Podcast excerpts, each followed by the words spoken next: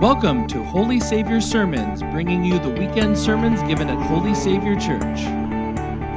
Good morning again as we gather here for worship this morning. It's Palm Sunday. As we gather for Palm Sunday, we're going to wrap up our Lenten series titled Wandering in the Wilderness. Wandering in the Wilderness, especially over these past 12 months, new daily realities have been part of most of our lives of simplicity, of sacrifice, and sorrow. And in this series, Wandering in the Wilderness, we've been exploring characters in the, the Bible and their encounters with God God in the wilderness. Sometimes the physical, real wilderness, and other times a more metaphorical wilderness. But those times of wandering and encountering God and, and the changes that occur in their lives as they encounter God in their own brokenness and sin, as they encounter God in His grace, His love, and His mercy. Well, let's kind of get our wheels greased here a little bit. Kind of question for you here this morning. Here's a question. No, that's really a question. It's an opportunity for you just to share and give some thought back. Give a one word explanation of how you felt when what you experienced was different than your expectations. I'll say that again. Give a one word explanation of how you felt when what you experienced was different than your expectations.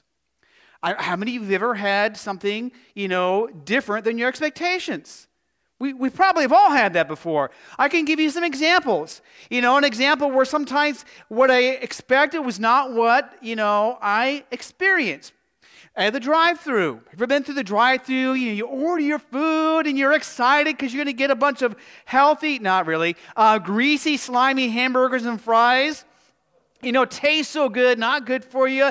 And you go and you're driving home. Maybe you're like me, you put your hand in there eating some fries, you're going down the road, and you get home and you open up the bags, and guess what? It's not your food or, or what you ordered is not inside, and you got to figure out, like, you know, one, did somebody not get their order? Do we have to share something? Or you pull out and say, I didn't want a fish sandwich. I wanted a greasy hamburger. And I got a fish sandwich. Do I really want the fish sandwich? Do I go back and tell them you didn't get my order right? You know, all those things you just this is what I expected and this is what I'm experiencing. But there's been other times in the drive through, you know, again, eating those french fries, driving back home, going to feed a happy family. And you get there and you open up the bag, and what's inside is not what you expected, much to your joy, because, you know, there's an extra hamburger in there. Can't let that go to waste. I'm going to eat it. You know, there are those moments where what we expected is not what we experienced. And sometimes it's joyful, it's great, it is a surprise, and we're excited about it. And other times it's frustrating, it's disheartening, you know, it just does not meet the expectations that we had. And sometimes life, life is like that. Not just driving, you know, going through the drive through, but life can give us those experiences that don't match up with our expectations. And we see that here, you know, as we've been working through this series, wandering in the wilderness, that sometimes what God's people expected was not what they experienced. So we talk about wilderness. Let's again run through that definition of a wilderness. A wilderness is a wild, uncultivated region like a forest or a desert, uninhabited or inhabited by wild animals. You know, again, whether that's a physical wilderness or a metaphorical wilderness that God's people are experiencing. And here's where we're going to land today. This is that one truth that Jesus leads us through the wilderness. Jesus leads us through the wilderness. Well, today is Palm Sunday. It's a big festive celebration as we remember what's called Jesus' triumphal entry into Jerusalem. You know, so what is this? You know, this is a celebration. It's a time of a kind of a party. It's excitement. You know, if you're here in worship, you hear the palms, you can wave the palms. At home, uh, you'll make something up, wave your hands, get excited, you know, because Jesus is coming. He's entering Jerusalem. He's riding on a donkey. We're going to pick up here at Mark 11, verse 8. Let's read this together. And many spread their cloaks on the road, and others spread leafy branches that they had caught from the fields. So, you know, their, their cloaks, why, why put their cloaks on the ground?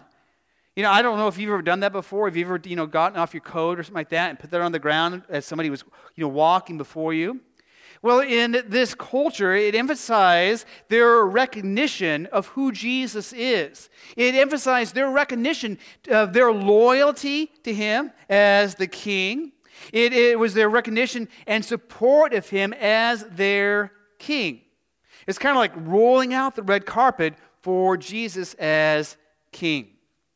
And then the palms. You know, as we wave the palms, and, you know, today our palms are a little different than we've had before. Maybe not quite, you know, what you expected, what you're experiencing as you're waving the palms. Or if you're at home, you're like, I really wish I was there so I could wave those palm branches. you Not quite what we are expecting and what we're truly experiencing. But in the Greco Roman world, this ancient world, palms were a sign of triumph and, and victory triumph and victory because this is the king who is coming. He is triumph, he is victorious, and we are excited to welcome him. Let's pick up now verse 9. Let's read together. And those who went before him, those who had followed, were shouting, Hosanna, blessed is he who comes in the name of the Lord. Blessed is the coming kingdom of our father David. Hosanna in the highest. The word Hosanna is a Hebrew word. It's a Hebrew word that means save us, and especially was words spoken to a king.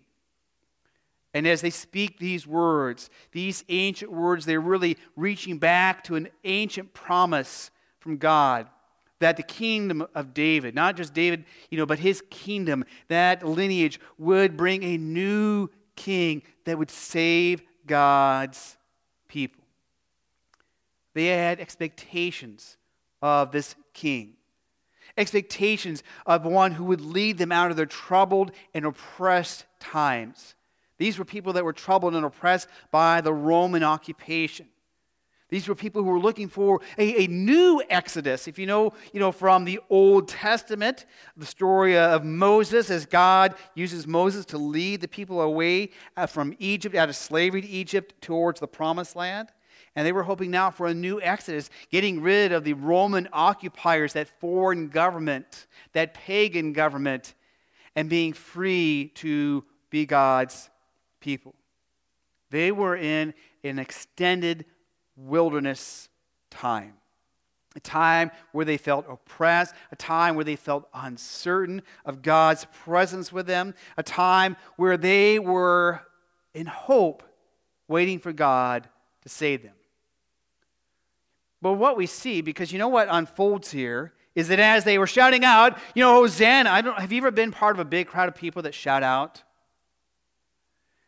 And haven't you ever been to a Husker game? You know, or even if you're at home watching the game, you know, with family and friends, we shout out, we're excited. And sometimes what we expect, you know, what we hope for is not what we experience. Uh, there's always next year, right? That's what we always say. There's always next year. But here in, in the wilderness experiences of life, here for God's people of this moment as Jesus is entering Jerusalem, of all the ancient moments and the people that we have explored in Scripture during this series, and even for our own lives. In the wilderness, we may cry out, God, save us. And often we say save us on our own terms. Save us the way that we want to be saved. Save us, you know, and, and, and get us out of this wilderness. But again, here's the point that we land on Jesus leads us through the wilderness.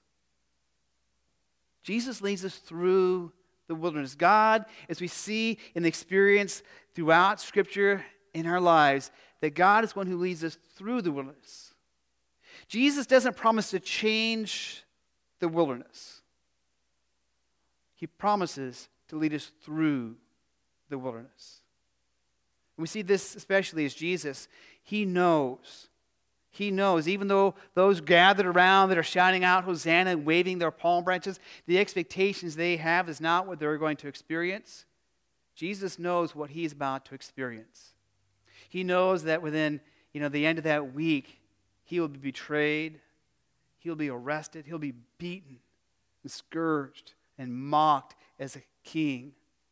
And then he'll be nailed to the cross. He'll gasp for each breath of air and then he'll breathe his last breath, having bled and died for you, for me, for the world, for all those wilderness moments of our lives and for this wilderness moment that we live in since the fall of humanity. That He will live and die for us and rise again.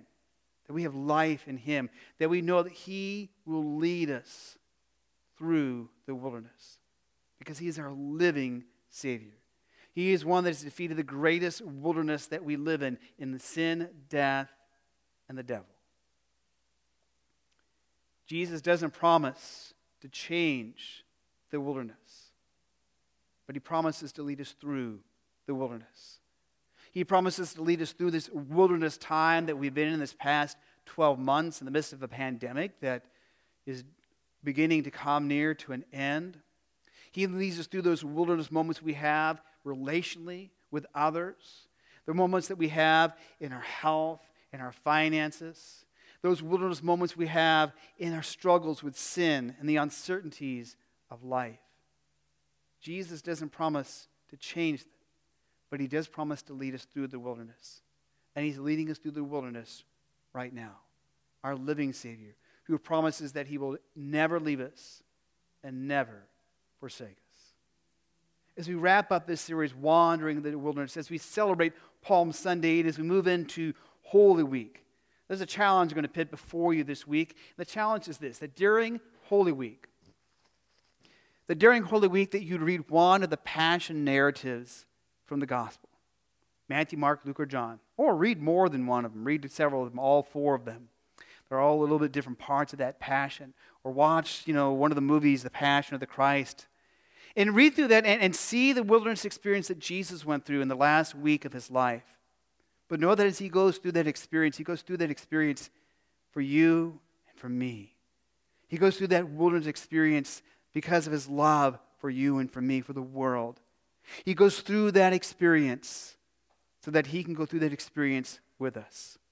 So that we know that whatever wilderness experience that we face, we are not alone. That our Savior who has defeated sin, death, and the devil, our champion, our victorious King, that he is with us and he'll lead us through the wilderness with him. Let's pray. Lord God, we give you thanks and praise for the gift of this day. We give you thanks and praise as we celebrate this Palm Sunday, Lord. Still another year where many of us are at home watching live. A few of us gathered here, Lord. We celebrate we celebrate your triumphal entry. We celebrate what it means that you went through your own wilderness. So that, Lord, we don't go through our wilderness alone. That you, our living Savior, you lead us. You are with us. We thank you for your presence, for your love, and your mercy. We pray this, Jesus, in your name. Amen. For more information about Holy Savior, including service times and location, please visit holysavior.org. Thanks for listening, and until next time.